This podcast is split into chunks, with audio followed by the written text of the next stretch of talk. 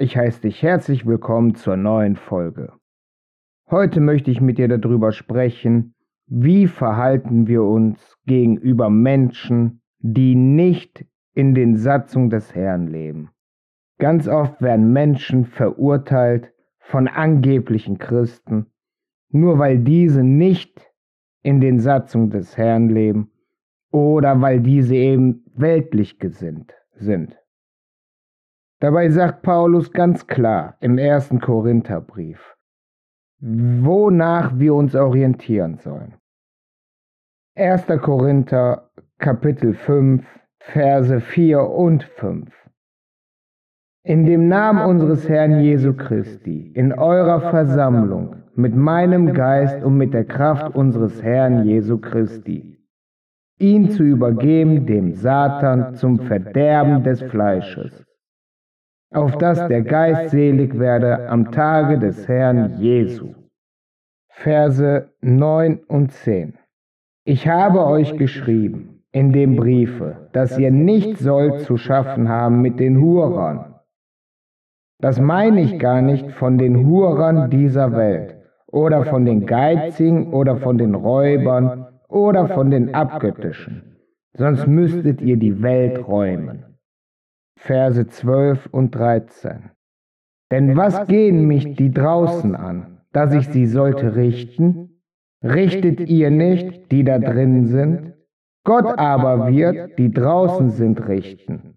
Tut von euch selbst hinaus, wer da böse ist. Wir finden ganz klar die Anweisung, wir sollen uns nicht um die kümmern, die außerhalb der Gemeinde sind. Wir sollen uns auf die konzentrieren, die in der Gemeinde Falsches tun, die sich als Christen bezeichnen oder als Gemeindeglieder betrachten und nicht die Satzungen und Gebote des Herrn befolgen. Natürlich kann man ab und an Fehler machen. Wir sind alles Menschen. Wir sind alles Sünder. Hier geht es aber um die Leute, die bewusst schwere Sünden begehen, wo die Sünden nicht so zufällig oder aus Versehen passieren. Hinzu kommt, wenn wir uns um die Welt kümmern, dann haben wir keine Zeit, uns für uns selbst oder unsere Gemeinde zu kümmern. Schließlich können wir nicht die ganze Welt retten. Am Ende steht geschrieben, dass nur wenige den richtigen Pfad gehen, den Pfad, um die Erlösung zu erlangen. Diese Anweisung von Paulus ist auch nichts Neues. Bei Mose finden wir schon 5. Mose, Kapitel 13, Vers 6. Wenn dich dein Bruder, deiner Mutter Sohn oder dein Sohn oder deine Tochter oder das Weib in deinen Armen oder dein Freund, der dir ist wie dein Herz, überreden würde, heimlich und sagen, lass uns gehen und anderen Göttern dienen, die du nicht kennst, noch deine Väter, die unter den Völkern um euch her sind. Sie seien dir nahe oder ferne, von einem Ende der Erde bis an das andere. So bewillige nicht und gehorche ihm nicht. Auch soll dein Auge seiner nicht schonen und sollst dich seiner nicht erbarmen, noch ihn vergeben, sondern sollst ihn erwürgen. Deine Hand soll die erste über ihm sein, dass man ihn töte und danach die Hand des ganzen Volks. Man soll ihn zu Tode steinigen, denn er hat dich wollen verführen von dem Herrn, deinem Gott, der dich aus Ägyptenland von dem Diensthause geführt hat. Also wir sehen ganz klar, selbst bei Mose hieß es schon, Leute, die uns verführen sollen, sollen wir hinaus tun. Bei Mose ist es zwar mit Steinigung verbunden, aber da möchte ich jetzt gar nicht weiter drauf eingehen. Die Sache ist aber, wenn Menschen schlecht sind, also extrem sündhaft, dann haben wir keine Möglichkeit, diese Menschen zu verurteilen. Wer den Herrn nicht erkennt, der hält seine Satzung eben nicht. Und wer die Satzung nicht hält, sündigt, ganz klar. Aber wir müssen uns darauf konzentrieren, was in unserer Gemeinde ist, was in unserem direkten Umfeld ist. Da haben wir Einfluss drauf. Und dann finden wir auch die Anweisung in der Schrift, dass wir unseren Bruder darauf hinweisen sollen, wenn er was falsch gemacht hat. Und wir sollen dann ab einem gewissen Punkt die Ältesten dazu holen und ihn aufklären. Und wenn er dann immer noch keine Einsicht hat, sollen wir ihn raustun aus der Gemeinde. Leider verstehen viele die Nächstenliebe verkehrt. Viele Menschen, gerade Menschen, die frisch im Glauben sind, meinen, sie müssen alles tolerieren, alles hinnehmen, wenn die anderen sündigen. Dabei ist die Nächstenliebe was ganz anderes. Die Nächstenliebe sagt uns, wenn jemand was Schlechtes tut, was Böses, sollen wir ihn darauf hinweisen. Wir sollen ihm klar machen, dass es verkehrt ist oder verkehrt war. Und die Nächstenliebe endet dann, wenn er uneinsichtig ist. Wenn die Leute uneinsichtig sind und sich nichts annehmen. Dann bleibt die einzige Konsequenz zu sagen, weg mit dir. Wenn du einen Sinneswandel in Zukunft hast, kannst du gerne zurückkommen, aber jetzt erstmal bist du raus. Wie gesagt, die Nächstenliebe bedeutet, anderen was Gutes tun. Wenn wir aber Fehlverhalten ständig tolerieren, ist es nichts Gutes tun. Wir unterstützen die anderen darin, dass sie untergehen. Das sehen wir ja zum Beispiel auch an der Geschichte mit dem reichen Jüngling. Da kommt er zu Jesus und fragt, was er machen soll oder machen kann, um ihm zu folgen, beziehungsweise um die Erlösung zu bekommen. Und Jesus sagt zu ihm, verkaufe alles und folge mir nach. Aber das war dem Jüngling zu viel und sagt, nee, das kann ich nicht.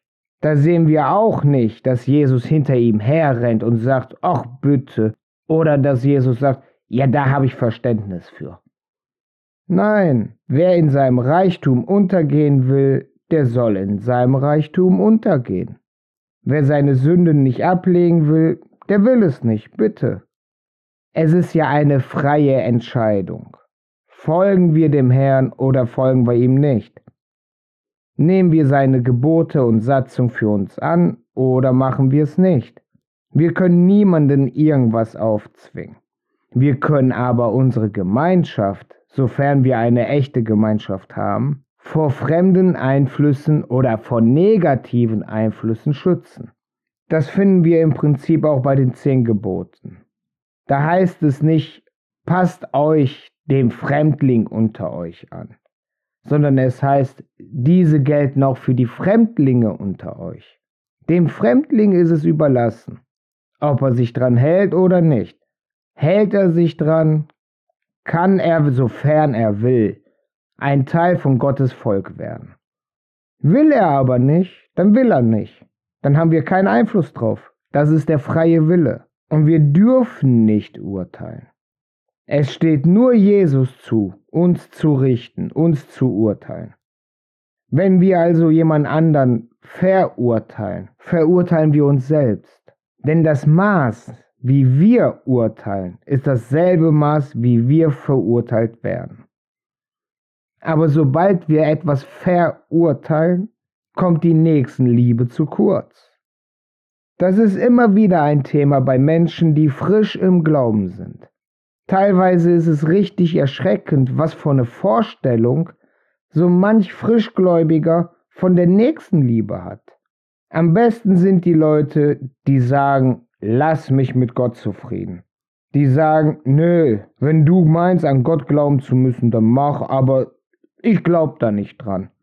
Das sind meistens und sehr oft die Leute, die dann sagen, du musst doch tolerieren, was ich mache. Du musst doch Nächstenliebe haben.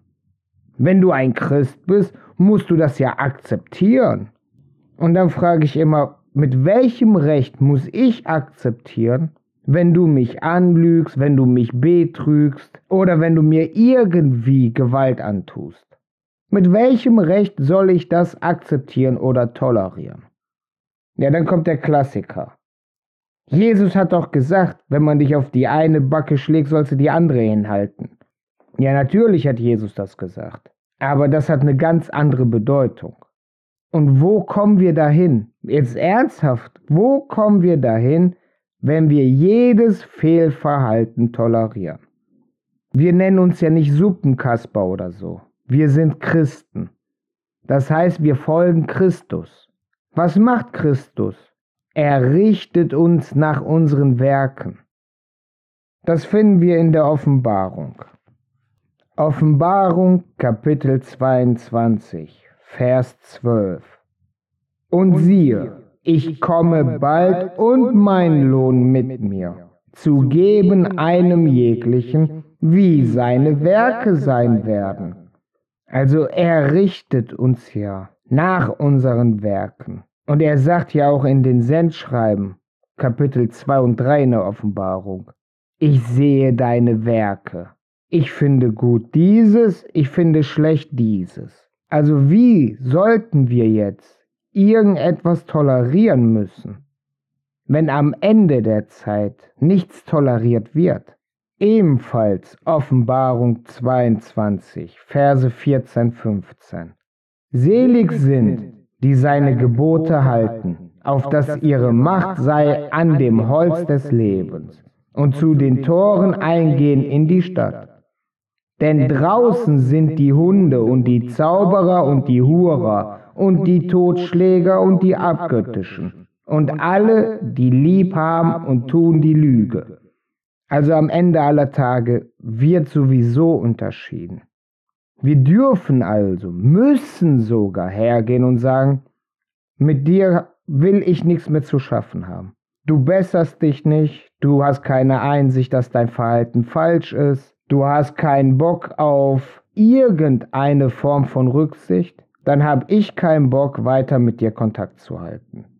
Und wie wir in Mose gesehen haben, selbst wenn sie mit uns verwandt sind, sollen wir sie raustun. Also ob es jetzt Schwester, Bruder, Mutter, Vater, Kumpel, egal wer es ist. Da spielt es auch keine Rolle, ob diese Leute schon lange in der Gemeinde sind oder recht kurz. Denn bevor wir die Leute aus der Gemeinschaft raustun, haben wir sie ermahnt, haben wir mit ihnen gesprochen, haben wir sie aufgeklärt. Im Idealfall haben wir mit ihm zusammen gebetet, wie auch immer. Da ist also schon eine gewisse Zeit vergangen. Und gerade wenn jemand frisch im Glauben ist, darf man oder sollte man keine falsche Rücksicht üben. Direkt von vornherein sagen, pass auf, ich verstehe, du machst dieses oder jenes, du sagst solches, weil du noch sehr fleischlich lebst. Aber es ist verkehrt.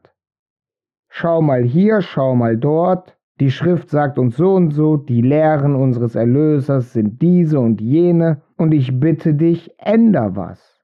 Lass dich vom Herrn leiten, vom Heiligen Geist leiten und änder was in deinem Leben. Sag dich los von diesem unbiblischen Verhalten. Selbstverständlich ist es nicht eine Zeit von 2 Stunden, 2 Tagen, vielleicht nicht einmal von 2 Wochen, dass man das Verhalten ablegt. Aber wenn keine Veränderung sichtbar ist und wie gesagt, diese Ermahnungen in verschiedenen Formen schon erfolgt sind, dann gibt es nicht den geringsten Anlass zu sagen, bleib in der Gemeinschaft. Und wie gesagt, Paulus selbst klärt uns sehr schön auf, die Leute, die draußen sind, also außerhalb der Gemeinschaft, da kümmert sich Gott drum. Das ist nicht unsere Aufgabe. Aus meinem eigenen Leben weiß ich, es gibt sehr viele Menschen, die sich für super tolerant und so halten. Die aber auch ganz ehrlich sagen, lass mich mit deinem Gott zufrieden. Aber wenn diese Menschen mir gegenüber mies sind, dann sage ich ganz klar, stopp, das lasse ich mir nicht gefallen. Ich frage die Menschen, was sie davon haben, wenn sie lügen oder Geschichten erzählen oder betrügen oder ähnliches. Leider habe ich bisher noch nicht einen einzigen kennengelernt, der fähig war, der auch willens war, mir zu erklären, was er davon hat, wenn er mich anlügt. Die Lieblingsreaktion ist dann, ich muss mich doch nicht bei dir rechtfertigen. Das hat zwar mit Rechtfertigen nichts zu tun, aber die Leute wissen instinktiv, die wissen es hundertprozentig, das, was die gemacht haben, ist scheiße. Denn selbst diese Menschen wollen ja eigentlich nicht selbst angelogen werden. Diese Menschen bereiten sich ja selber die Hölle auf Erden. Die sind schon gestraft genug. Denn sie wissen, was sie sagen, ist eine Lüge. Wollen selbst aber nicht angelogen werden. Können aber nicht erklären oder wollen nicht erklären, was sie davon haben, wenn sie andere anlügen. Da kommt dann irgendwann der Punkt, wo die sich denken, das ist ja normal, dass ich lüge. Die ganze Welt lügt. Alle lügen jeden an. Und so rechtfertigen die das dann bei sich oder für sich. Und dies führt wiederum zur Steigerung, dass dann aus dem Lügen Betrügen wird. Und in ganz schlimmen Fällen werden diese Menschen einfach paranoid, weil sie dann überall Lügen sehen. Und diese Menschen haben dann kein Vertrauen zu irgendwem. Und so entsteht die Spirale, die uns immer mehr von Gott entfernt. Denn ohne Vertrauen können wir nicht glauben. Und ohne Vertrauen sind wir ziemlich einsam, selbst wenn wir unter vielen Menschen sind oder täglich mit vielen Menschen zu tun haben. Deswegen auf diesen Menschen ist schon eine große Last, die noch weiter zu belasten mit irgendwelchen Bestrafungen oder Urteilen oder dergleichen. Das wäre grausam. Das ist unter anderem ein Punkt, weswegen wir die Außenstehenden unbeachtet lassen sollen. Weil, wie gesagt, da kümmert sich der Herr drum. Und er weiß genau, wieso, weshalb, welcher Mensch was gemacht hat. Denn er sieht unsere Herzen. Der Herr durchforscht unsere Herzen und unsere Nieren, also unser Bewusstes und unser Unbewusstes. Diese Aufforderung, chronische Sünder aus der Gemeinschaft rauszutun, ist nicht dafür da, um die Sünder zu bestrafen. Das ist keine Strafe. Das ist der Schutz der Gemeinde, der Schutz von Gottes Volk. Ich hoffe, ich konnte dir weiterhelfen. Ich hoffe, du verstehst, worum es geht, wenn wir keine Gemeinschaft mit der Finsternis haben sollen. Ich hoffe, du studierst das Thema auch selbst, denn nur wenn du es wirklich verstanden hast, bist du auch in der Lage, es, wenn es sein muss, umsetzen zu können. Es gibt nichts Schlimmeres, als dieses nicht zu verstehen und aus falscher Nächstenliebe, aus falscher Toleranz die eigene Gemeinschaft zu vergiften. Ich freue mich, wenn du das nächste Mal wieder zuhörst.